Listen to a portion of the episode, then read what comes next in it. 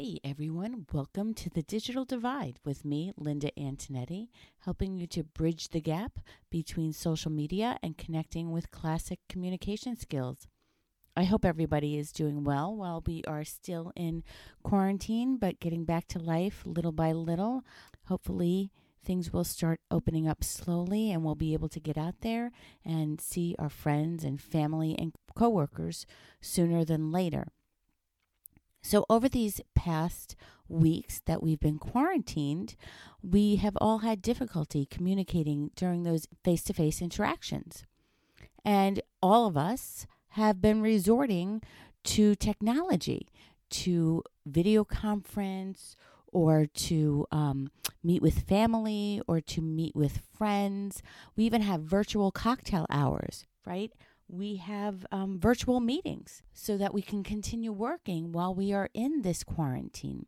The quarantine has made it very difficult for us to be around people and have those interactions that we're so used to. And I know for me, I prefer being in front of people and talking to them. Um, in a one to one situation or in a group situation.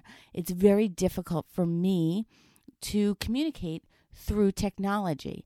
And it even took a long time for me um, to learn how to do this podcast. It was a new skill that I needed to learn. Just like anything that's new, we have to learn how to do it and how to do it correctly. And the same goes for virtual meetings, right? It the same goes for talking to people virtually, whether it's through Zoom, Google Meets, FaceTime, Skype, all of these things that we have been utilizing to help us stay connected, whether it be personally or professionally. And I just today want to give you some techniques that are going to help you communicate and connect with those people while utilizing your technology, while having those virtual meetings or virtual cocktails, or even I know ga- people are playing games through technology as well. I, I know of a friend who set up a card game with his friends um, through technology. So it sounds like fun, but there is a way to do it so that we still feel like we're connecting. Now, does it take the place of being in front of that person and being able to read those nonverbal communication indicators from them? No, it actually makes it a little bit more difficult. But there are tips and things that we need to do and put into practice as we communicate virtually. So before you even start communicating virtually, you need to understand the technology that you're using. Know how to use the app that you're using. Know how to use your computer. Know how to use the microphone, okay, and the camera. So you need to be aware of those things and familiarize yourself with how the technology actually works. You don't want to get into a meeting an important meeting virtually and not know how your devices work. So it's very important that you familiarize yourself with the technology that you're using. Okay? So take some time, practice on it, play with your computer, play with Zoom or Skype or any other kind of app, Google Meets, that you might be using to meet with your coworkers. Okay, even if you're meeting with your friends, because nobody wants to take time from that meeting to have you fumble around with your technology and figuring it out how to work just when the meeting starts. So, even like when you're going into work and you're preparing for a meeting at work, you need to prepare to utilize your technology to communicate efficiently with whoever you're meeting with virtually. Okay, that's a mouthful, isn't it? So now there's just an extra step that you have to take to be prepared for whatever meeting you're going to, and that is just to know your device. Okay. So there are other things that you need to think of before you go to a virtual meeting, even a virtual cocktail party, if it's for fun or speaking with your family and friends, whatever the case may be. Be aware of where your camera is. Like I said, you want to practice with this, but you want to talk in to the camera. You have to talk to the camera as if you're talking to a person. And that's the way you connect with people. Okay. You also need to be aware of your background space and what people are actually seeing. And this is something that we may not normally have to think about because we're usually going into an office setting that other people prepare for us. But now that we're meeting from home using our laptops and our computers, be aware of your background. Why? You don't want that to be distracting. You want it to look professional, especially if you're having a meeting and people are going to see you and concentrate on what you're saying, or you want them to concentrate on what you're saying. You don't want them to be distracted by the environment around you. So make sure you have a clean, professional background. You also still have to prepare yourself as if you are going to the meeting in an office. Okay, so you want to dress appropriately. You want to look appropriate for the meeting. You have to think of it as if you are still walking into an office to go to your meeting and that you're going to see those people face to face. Think of it as a work environment. Come prepared with your materials as you would at any meeting right? You want to have an agenda, you want to have an outline and bullet points that you're going to cover, um, and have that all prepared before your virtual meeting. When you're in the meeting, you really need to learn how to use your camera. Okay, so you want your background to be clean so that it's not distracting, but you also want your body language. You need to be aware of how your body language is being seen through the camera okay? And we can often see ourselves. So you don't want your hands flailing around. You don't want your hands in front of the uh, in front of the camera so it's um, covering your picture. Um, you, you just want to be aware of your body language and how you're using it. You might want to practice practice doing that. Practice talking in front of your camera so that you can see yourself and w- then you can see what everybody else is seeing you also want to be very careful when you're talking. I know a lot of people are using their phones to do the virtual meetings, and I know it's portable. And I have friends who do this, and you know I love you, ladies. Um, but when you're moving around with that phone, it is so distracting to the people who are in that meeting with you. Please stay stationary so that I actually almost feel like I'm on a roller coaster when somebody is on the phone and they're moving around and we can see them and their whole house and the phone is going up and down and sideways. It actually gets me sick. So just be aware, just be stationary so that you can concentrate on the meeting that you're in. You know, you still have to be aware that there are people in your meeting. Okay, so don't be distracted by the people around you. Go to a quiet place. If you have a set meeting, whether it's personally or professionally, just step away from the rest of your household. Go to a quiet place so that you're not distracted. You can concentrate on the people who are in the meeting and they're not distracted by what's going on around you.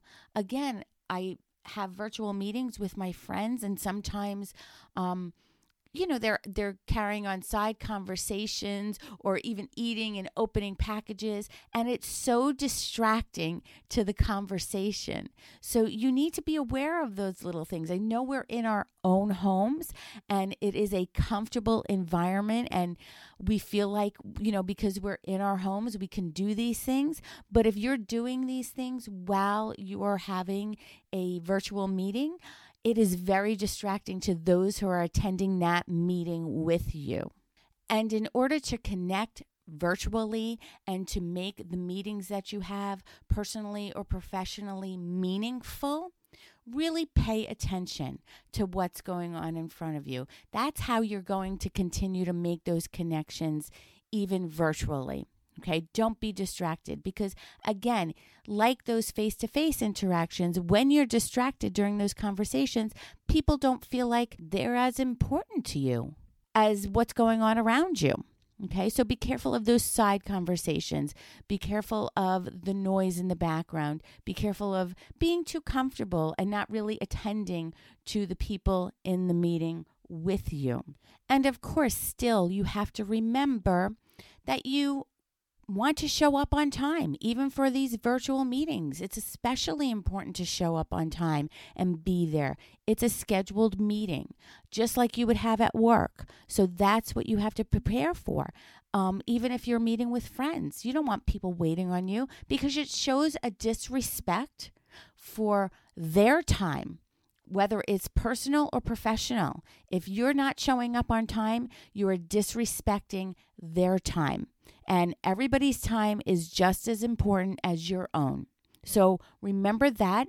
You also still need to remember all of those skills that we talked about um, when I was asking you questions about your communication skills. If you're talking too much, if you're asking questions, if you're dominating the conversation or not, if you're a good listener, you have to still ask yourself those questions and put those good communication skills into practice when you're interacting virtually.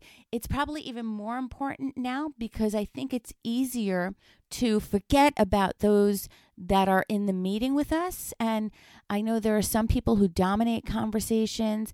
I know there are people who are silent because they don't ever feel like they have the opportunity to jump in because it just makes it awkward when we're interacting virtually. It's difficult, really, to see the appropriate time to step in and add to the conversation. So make sure you're giving everybody an opportunity to speak whether, like I keep saying, whether it's professionally or personally. Make them feel like they're part of that conversation by allowing them the opportunity to speak as well. And lastly, you do want to allow for um, some flexibility, of course, because even though it's virtually and it's supposed to be in real time when we see one another um, through our devices, you know that there are glitches sometimes, there's delayed reactions. So if somebody asks a question and that person doesn't answer right away, give it a few more seconds. You, you're going to have to allow for a little bit of um, flexibility there when it comes to utilizing technology to communicate and to meet with one another because there can be glitches on other on the other end and you're not aware of it. So allow for that. Give people the opportunity to answer um, and don't just jump in because it didn't happen as quickly as you had anticipated it to happen. Okay, so those are some other things that you want to think about.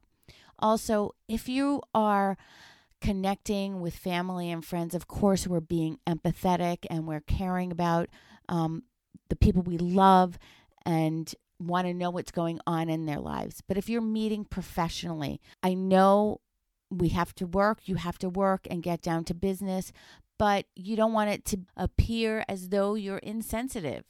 So you want to be sure before you even start your professional meetings, ask how people are doing in this crisis. Is everybody okay? Catch up just a little bit on each person attending that meeting if it's a if it's a corporate meeting um, just to show that you do have empathy, that you are human and you do care and it's not all about business because we are all going through this crisis together and you want people to know that you are sympathetic and empathetic and not an insensitive person, but that you're sensitive to what they might be going through during this difficult time. And the way to do that is connecting with them by asking how they are doing, meeting them at a level that they are at in this moment in time. okay so that's just another thing that you you want to consider as you are communicating virtually so, just to briefly recap the things that we need to remember as we're connecting virtually know how to use your device, know how to use the systems that are connected to it and the camera. Also, be prepared just the way you would be prepared if you're going to a meeting at work or if you're going to meet friends or family. Show up on time, show respect, be aware of your surroundings, and just remember all of those other skills that we talk about when we are connecting during those face to face interactions and utilizing that appropriately as it applies to connecting virtually. So I hope this episode of The Digital Divide has helped you with some tips to connect with people virtually and make those meetings that you have with family and friends or at work more meaningful and effective so that you can connect even during this difficult time of our quarantine. I look forward to having you here again next week as I actually change the episodes up a little bit. We're going to have a little bit more fun. I will be having a co host with me next week, and hopefully, this will be a new series that I will bring up every once in a while. We will be continuing to talk about communication skills, but as it relates to reality shows. So, if you are a reality show lover like I am, um, you might enjoy listening to this where we discuss what is actually happening on some of these reality shows and why there is so much drama. And I love to watch them all the time. So I look forward to you listening to me again next week here on The Digital Divide.